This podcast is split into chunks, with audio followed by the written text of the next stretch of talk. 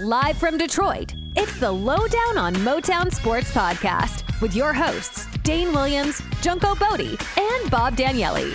If you're looking for the best present to take to your mother in law's birthday party, you're in the wrong place, dude. We talk Michigan sports here. It's real, it's raw, and there are no punches pulled. What happens when you put a gambler, a rocket scientist, and a radio jock in the same room? Well, we're all about to find out, and it probably won't be pretty. But whatever happens, it will be lively. So grab a brew, sit yourself in your favorite rocker, and take notes if you're some kind of nutcase. The boys are back in town and talking about the stuff that matters Motown sports. So let's get to it, people. Here is the host of today's show, Boogie Bob Daniele. Hey y'all, how you doing? Happy New Year. Thank you for taking us along with whatever you may be doing in this post-holiday season. Welcome to the first podcast of our second season. Wow. We made it. They said it wouldn't last. We are into 2023 and the start of our second season of the Lowdown on Motown Sports. I am your host, Bob Daniele, sort of a traffic cop to the two other people that we have here. First, welcome the creator of the Lowdown on Motown Sports Empire, Mr. Junko Bodie. Hey, hey, hey. Robert, welcome back from Las Vegas. Thank you very much. Had a good time. Didn't lose a lot of money, and that's that's a win for me. So there you go. And of course, the legend, and ladies and gentlemen, he completes us. This is Mr. Dane Williams. Hey, buddy. Hey, Bobby, I'm doing great, man. I, the only way I could be doing any better is if I was a TCU or a Georgia fan at this point. yeah, that's right. Hey, Dane, I just want to say you had me at hello. oh, that's awesome. Well, I'm glad you got mm-hmm. the reference there, Junko. Thank you. Yeah. well, I mean, it's hard to be upbeat when we watch that game, and I'm talking about the Fiesta Bowl. So, I mean, I don't want it to be a eulogy. Let's call it more of a what, uh, an autopsy or a postmortem. I like that. I like that. That's a great way to look at it. It's so. I want to get uh, how you guys feel about it. I mean, where did it start to go south? I have my thoughts, but Junko, why don't you go first? Well, first of all, kudos to Michigan on a terrific season, right? 13 no and 1, 6 points from playing for a national championship. I mean, by all measures, one of the one of the greatest seasons in Michigan football history. This would have been the greatest team in Michigan football history had they won these last two games, without a doubt. Oh yeah, yeah. With I mean, given the wins and uh, how they won and the rankings of the teams that they played, so yes, we are going to take them apart here, but we don't lose sight of the fact that this was an outstanding season for the Maize and Blue. Now look at the game, and Dane, I know again, you and I watched this game together. You know, they kind of got off to a rocky start and were never really able to get their footing after that. They just couldn't quite get over the mountain for whatever reason. But I mean, this was a game of big plays, right? Mm. On both sides of the ball. TCU making big plays, Michigan making big plays and not making big plays. That fumble at the goal line was huge, which came after a bad call by the officials, at least a very controversial call. Here's what bothers me about replay, right? If you've got replay, you got to be able to use it correctly. You could see that when Wilson went to the ground, he was juggling the ball. And when he hit the goal line with his butt, that ball was in the air, right? It was called a touchdown by the guy standing 10 yards away. And then replay takes it over. And at the very least, you cannot tell whether it's a touchdown or not. But it probably was a touchdown, yet they overturn it. And Michigan fumbles on the next play. And that ends up being the difference in the game. Now, that's not TCU's fault. But again, it seems like in every one of Michigan's big games, they get some boneheaded referee making a call that really goes against them and really hurts them. And that was the one in this game. First of all, I just wanted to get that off my chest because that's been bothering me since the end of this game. Uh, but I think I, I the, still see replays in my head. I mean, uh, I, I, think when I at night I'm still seeing replays of that stupid thing. Didn't the replays take away the calls though? I mean, I think the refs in real time called it the way they saw it. Yeah, and so both ways. And I thought at the very least they were inconclusive at the very least. Yeah, at the yeah, least. Right. Hard to understand how that happens to us again, but again, it did. So yeah. there we right. go. That was standing, handing the ball to Mullings and that bonehead fourth and one play they made on the first drive or fourth and two. You talking about the reverse? Yeah. It was like a double reverse and a pass. Yeah, was- double reverse, pass yeah. was supposed to go to JJ, but they had that Oh, covered. so they had that bad. covered so well. I give TCU credit for that. They had that thing covered perfectly. I mean, JJ was not open. It developed a little too slowly. Yeah. But Michigan wasn't ready to run that play. Ronnie Bell was dancing around like he didn't know what was going on. Then they run the play, and the, the back knows he's not going to make it. So what does he do? He takes a 15 yard loss or whatever Ugh, it was no. instead of throwing it over McCarthy's head, right? Right. I think Yeah. that was Loveland. Yeah. These kids, they've got to know what to do in the case something happens. I mean, the, the play was not ready to be used, much less used on a very crucial play of the game. I just Yeah. really was disappointed overall with the Michigan coaching staff in this game. I mean, from Minter not being prepared to defend Johnston to the five men in the box against the TCU offense and running plays. I mean, there were a lot of things I looked at this and I thought, did they even watch any film of TCU this season? I mean, it looked like they hadn't watched film, and that to me was very bothersome. as Seemed well. a little unprepared, and by the time they got their footing, it was too late. It's amazing that it was just a six point difference. It's a credit to the Michigan offense. I yeah, tell you, I mean, we just couldn't hold them. We couldn't stop TCU. yeah. Here's well, here's a couple stats for you, Bob. Duggan was 14 to 29 for 225 yards in the game with two interceptions. A pretty hmm. pedestrian stat, right? Exactly. JJ's 20 for 34 for 343 yards, again with two touchdowns. Unfortunately, they were both pick sixes. But overall, pretty much in the passing game, we outplayed them. Do you have Duggan's running yards there? Yeah, he only ran like for 50. 57, I think. Yeah, God, they seem like something they were huge, though. JJ ran for 52, I think, and he ran Okay. for 57. All right. Yeah. Okay. Yeah. I mean, so it was Duggan we were worried about and Johnston. But here's the stat on Johnston. He had six receptions for 163 yards. Shoot. Yeah. You know, the one guy on that receiving corps that you knew you had to stop and you let him get 163 yards. I'm thinking to myself, what is the coaching staff doing with those 30 days? If there's one guy in that team who should not have beaten us, it should have been mm-hmm. Quentin Johnston. Junko, we said the same thing with Purdue, and we let. Yeah, I it Yeah, like right. all season we know who we need to stop, and we let them get big yards anyway. I mean, Right. uh, Whatever happened to the defenses where you took players out of the game and made them beat you another way, right? Yeah. Yeah. I, I just don't understand the coaching staff and what they thought they were doing there. How they let Quentin Johnston run across the field and only have a trail defender is beyond me. Yeah. Right. I mean, you could say that DJ missed the tackle, but DJ shouldn't have been in that position to begin with. It's a dereliction, in my opinion. And and I love the mm-hmm. coaching staff. Don't get me wrong, but I think they really screwed the pooch in this game.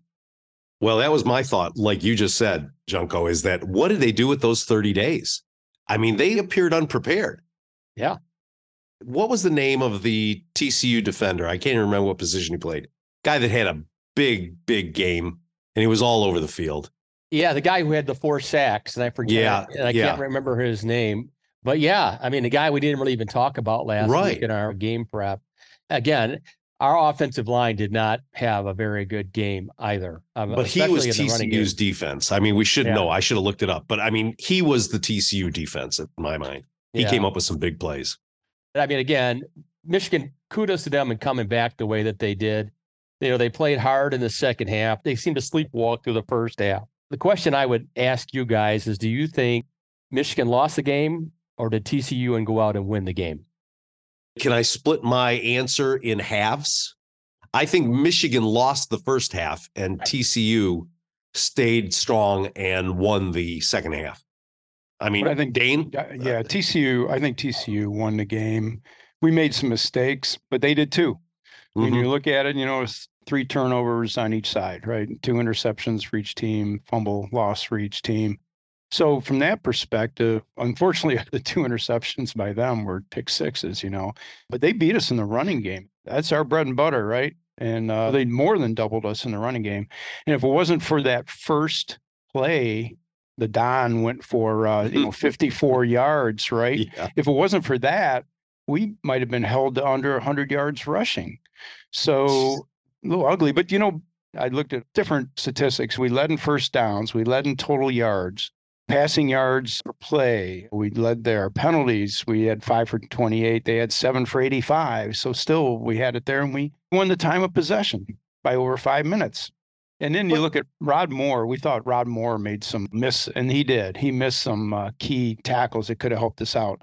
Statistically, he had 12 tackles, nine solo. He led the team. Actually, he led both teams in number of tackles and number of solo tackles. So yeah, from the safety position, which tells Yeah. you a little bit about what was going on up front, right? yeah, exactly. Not much. Yeah, the linebackers were non-existent in that game. Yeah. Hey, Which you know we what? said all year long, though, that the linebacking corps was where Michigan needed its biggest upgrade. And I thought that really played out in this game. Although I got to tell you, I don't think Minter put those linebackers in great positions to make plays because, you know, they got one linebacker in the middle of the field and they got the other guy standing out playing pass defense. Maybe that's why we shut down their passing game and they ran all over us. I don't know. What were you going to say, Bob? Well, I was going to say that, you know, it is a game sometimes where the breaks have to go your way. And I don't think Michigan got many breaks at all. You know, one on the controversial touchdown that wasn't was didn't our possession come from a turnover? And then they spotted the ball almost Two six yards yards. Or- Well, or- yeah, s- at least something like maybe that. six yards back. Yeah. And then that was all he needed to complete that pass. I mean, it's all coulda, woulda, shouldas, but those are the type Yeah. of things where you go, this may not be their day because of the breaks. Thanks for filling the blank in there, Dane. I was really vague about it. And I hope you guys would remember what I yeah, was yeah. talking That was because the next play was the pass to Roman Wilson yeah. that they called. that was uh, short, I don't think so, but called yeah. short, but yeah, Called short. after right? replay called short. Yeah. right, Yeah. exactly. Well, oh, well. Yeah, and I said before the game, and if I had to pick three things that I would like to see Michigan win at, I said I wanted them to win the rushing battle, which they didn't. I wanted them to win the turnover battle, which they didn't. And I wanted to have favorable officiating, which we didn't get. Mhm. So going into that game, I thought we would win two of those three, and it turned out we were 0 for 3 on them. So that's the perfect storm for losing a football game. sad to say you were correct. Unfortunately, that's the only thing I had correct all weekend, I think. You know, it's kind of Uh, interesting. I uh, I look back at our projections, and Bob, you weren't with us, so was Mitch, but we all picked Michigan to win. Mitch actually, you know, you take the seven and a half points with TCU, Mm. he actually won because he said 31 27 Michigan. But both Junko and myself, we were like, he was 42 27, I was 42 28. And if you take out, you know, the bad call on the Wilson TD, that's seven points. Uh, not kicking a field goal the very first time is Right. three points. Two pick six, 14 points. That's 24 points. You take that off of 51, 27 points. Without that, we were right on target. Well, you know what? I had a sales manager that once said, if wishes and butts were candies and nuts, we'd all have a wonderful Christmas. mhm, And that's just it. That's it. My Christmas was ruined. I just want to say that up front. Yeah. So I did not have a Merry Christmas. So now we have to look ahead to next season for the Wolverines, and we won't break it down now, but this ugly subject has reared its head once again about Mr. Jim Harbaugh. Should he stay or should he go? And again, I have not heard anything but conjecture at this point, nothing concrete, but it's always this. What is the gain here for this type of information becoming public? Tell me. I don't know if there's any gain here. I mean, when we were in the working world, we we're always looking, right? Oh, yeah. Yeah. And I don't think it's any different with head coaches. And I think he liked the NFL. So I don't know. I, I think he wants to come back next year. You know, it sounds like Corum's coming back. I mean, could have a really good team next year again. So I don't know. But then I saw something interesting today. Hey, are they grooming Mike Hart hmm. for the head coach job? And so giving Jimbo the green light to go. I don't know. I think he stays, but Is this just internet fodder, Junko? Well, you know, John U. Bacon said today, and John U. Bacon is about as close to the program as it gets, and he's a personal friend of Jim Harbaugh's. Mhm. He said the NFL possibility is real. Now, there's three teams out there that need a coach: the Colts, the Packers, and the Broncos. Right? Harbaugh obviously has a history with the Colts by sending his quarterback there a few years back. Right. Uh, Here's the thing with Jim Harbaugh. I think we all agreed we would love Jim Harbaugh to be our long-term coach for the University of Michigan. We think I think he gives the team an identity. I think he knows what he's doing. I think he knows how to hire a coaching staff. I think that he's got the right idea about NIL and that it should be transitional, not transactional.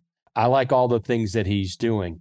The one complaint I have about Jim is that he really has hurt us in the recruiting area with his NFL flirtations. Right. And if this is something that we're going to have to deal with year Every in year. and year out, I hope he goes because Yeah. I want Jim Harbaugh to be the coach at Michigan, but I want him to be the coach at Michigan. I'm tired of all this flirtations. I know recruits are scared off by it. You combine that with the NIL issues Yeah, that yeah. Michigan has, it's bad for recruiting. And recruiting is the lifeblood of any program. I don't care how good the coaching staff is. So I would say to Harbaugh, you know, shit or get off the pot. Let's get going here. Enough with this NFL talk.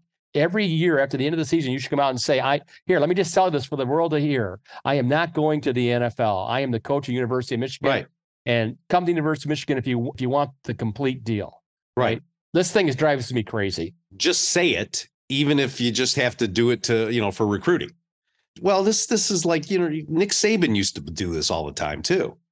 You know, until he finally settled into Alabama. And so it's just one of those things where, like you say, just say that you're staying. I agree with you, Junko. Well, Yep. we kind of touched on the bowl picks before, but I think Dane, you've got a recap for the whole thing. Why don't you uh, run that down for us? Yeah, for the 10 picks that we made last week, and I know, Robert, you were not with us. So the final tally. With the previous episode, right? The one that I yeah, was yeah, yeah. Okay. Before the season started, we had like a couple games. You talking about have the- Louisville and Cincinnati and SMU and BYU? I mean, Yeah, yeah, yeah, yeah. The Wasabi Bowl. Yeah, yeah. yeah, yeah. Back in that one. You know, I was glued to the TV just hoping to see, you know, some animated wasabi like at halftime or something. yeah. So, So- what were our records, Dane? Spit it out. Come on.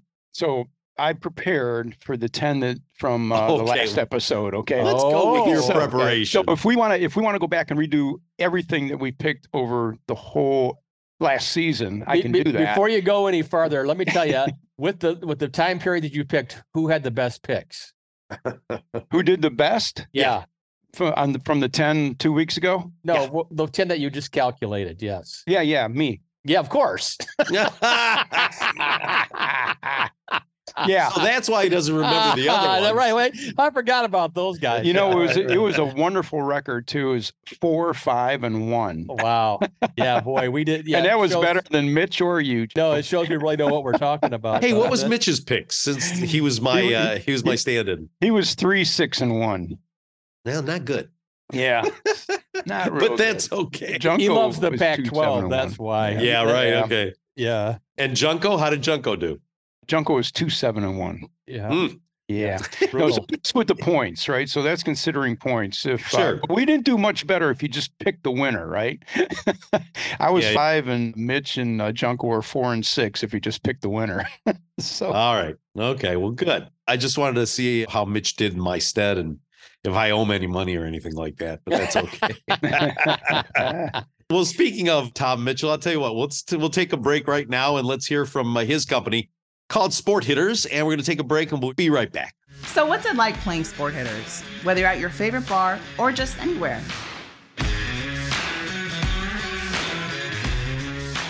Sport Hitters' unique challenge brackets offers players a new way to play. Sport Hitters allows you to pick your teams and challenge friends, family, and rival players, all for real money. And best of all, now it's every sport, every day. You can get the app exclusively at sporthitters.com. Sport Hitters, challenge on. All right. Thanks for sticking around. We're back. Well, let's go to the NFL, and we are on the verge of playoff season.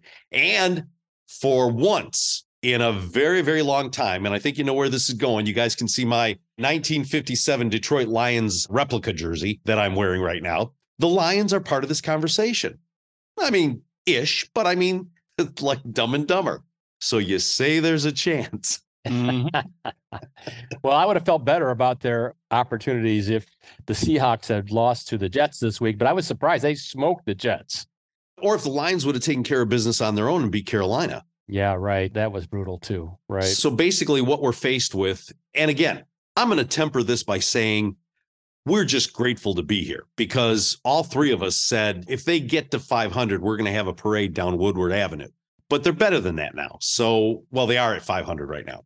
So, for the Lions to get in the playoffs, Seattle has to lose and the Lions have to win. Now, if Seattle wins and Green Bay wins, then subject over, Green Bay's in. So the percentages, if you're looking at percentages, Green Bay has a higher percentage than the Lions or the Seahawks of getting that seventh spot. Yeah, and they're playing at home. So And Green Bay is playing at home, and so is uh, Seattle, right? I believe so. Yeah. Okay. And who is Seattle playing? They're playing the Rams. I the believe. Rams. Yeah. right. so now here's a conversation that can be talked about at any sports bar this weekend. Would you rather see the Rams beat the Seahawks so the Lions get in the playoffs this year, or Rams lose and get a better draft position so that the Lions from the Matthew Stafford trade get a better draft position? And I'll go to Junko first. What's your opinion? So the future is always right now for every NFL team because you don't know what your roster is going to look like next year, right? Right. Again, we talked about the roster composition earlier this year and the fact that basically have 50 something guys and that's always changing over. So when you start playing that game about building for the future, that's tricky. I always say if you have an opportunity to get in the playoffs, you do it. So if I have a choice between having the Rams beat the Seahawks and if the Lions can somehow beat the Packers, I'm taking that scenario. I want the Lions to win. Okay, Dane. Yeah, I would agree. I think you got to go to the playoffs. You know, you got one of your goals when you start the season. Mhm. And you know, hey, that would be what three playoffs in the last thirty-two years or so. So uh, you know, one per decade. That's that's Strong percentage, good, right? Yeah. Now you know the way it's actually going to play out, right? Probably we'll end up with a higher draft choice. And uh, but what has that done for us over the years? well, Not that's just it. It's, much. it's- Yeah, I mean, we, we got Jeff Okudah to show for that. We got Decker, we got Swift. I mean, look at I mean, some of the picks that we made. Not to say that D'Andre Swift is a bust, but he's not a every down workhorse back. Okudah is certainly not a shutdown corner. Decker is an average NFL left tackle. You know, they traded off TJ Hockenson Mm, again Yeah. for what? Know, I mean, for not a lot. Yeah. Again, maybe if you're a great team with a great draft history, maybe that draft pick's more valuable than with the Lions, who have not necessarily done a very good job selecting some of their players in the past. I would Yeah. have to say that draft picks are always prospects. They're just that. I mean, you don't know how they're going to turn out, regardless of where you're drafting. And then you got to trust the Lions' brain trust that they know what they're doing.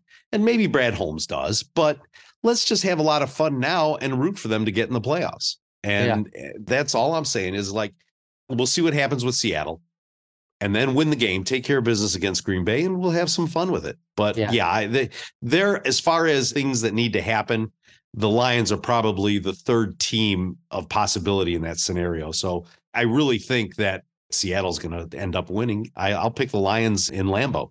I'll do it, and Yeah. then uh, then Seattle's in the playoffs. I think Detroit's got a reasonable chance of beating Green Bay, but I, I'm with you, Bob. I don't see the Seahawks losing to the Rams at all. Right. So we get a win, we get a, a nine and eight season, and we get a better draft pick. So listen, from one and six where they were, I think we're doing okay. Well, and I think we go back to the beginning of the season too. I don't know. I think I picked them to win four or five games. I don't remember.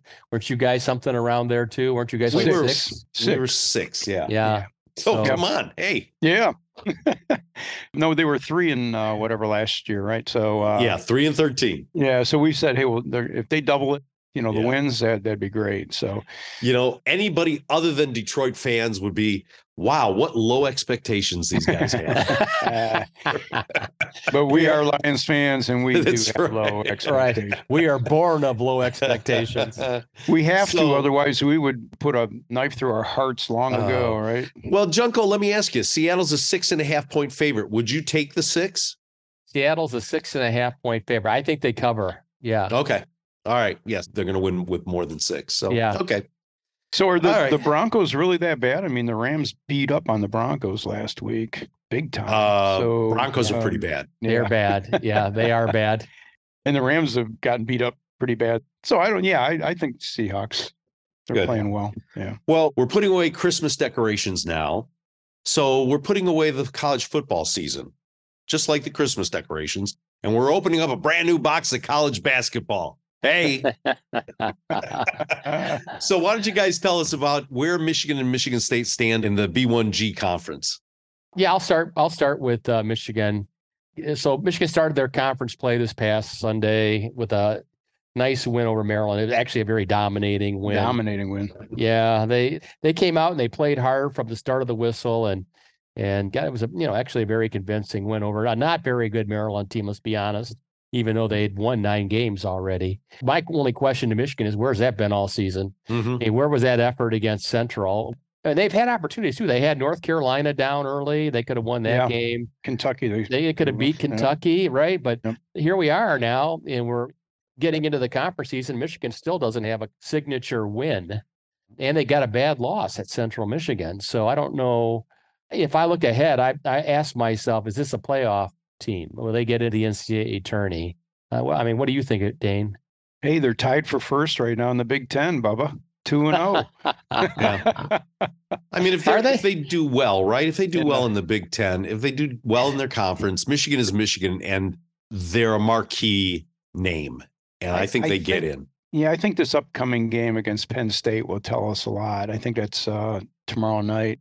You know, Penn State's two and one; they're eight and one overall they're playing pretty well. We'll see what happens. Uh, interesting, Purdue lost last night to Rutgers. Yeah, I saw that. Wow, 65, 64. So that that was surprising. Yeah. So I think when you get in the Big Ten play, it's another one of those seasons of anyone can beat anyone at any time, and uh, so it'll be interesting. You talk about that box unwrapping that present, that Big Ten present, and opening that box. I think it's a box of surprises, and uh, it's going to be an interesting season. So when you look at everyone else's overall record in the top five, they're all, you know, 10 and 2, 10 and 3, 8 and 1, 7 and 1. We're 8 and 5. But I think records at this point don't mean a lot because you have to really look at who they played. And you look at Maryland and who they really played. I mean, they beat Miami, who was number 12, but they lost to Tennessee, UCLA, and Wisconsin. All the rest of the teams were cupcakes. So I think that's how they got their record to what it is. Yeah. Hey, Dane, with Llewellyn out and Dug McDaniel in now at the point guard position, first of all, is that a good thing? And you know, how does that going to play out during the season for depth? How is Michigan going to deal with that? Yeah, I think having Dug in there, he's come through and played pretty darn well in quite a few games, and then the, not so well in some others, kind of up and down like uh, Llewellyn. So I, I, think at this point, a change is good. So I, I think it's actually a good thing. What do you think? I really like Dug McDaniel. I mean, yeah, is he playing like a freshman? Yeah. Does he have too many unforced turnovers? Yeah. Is he still taking questionable shots on occasion? Yes, he is. But he's getting better every game.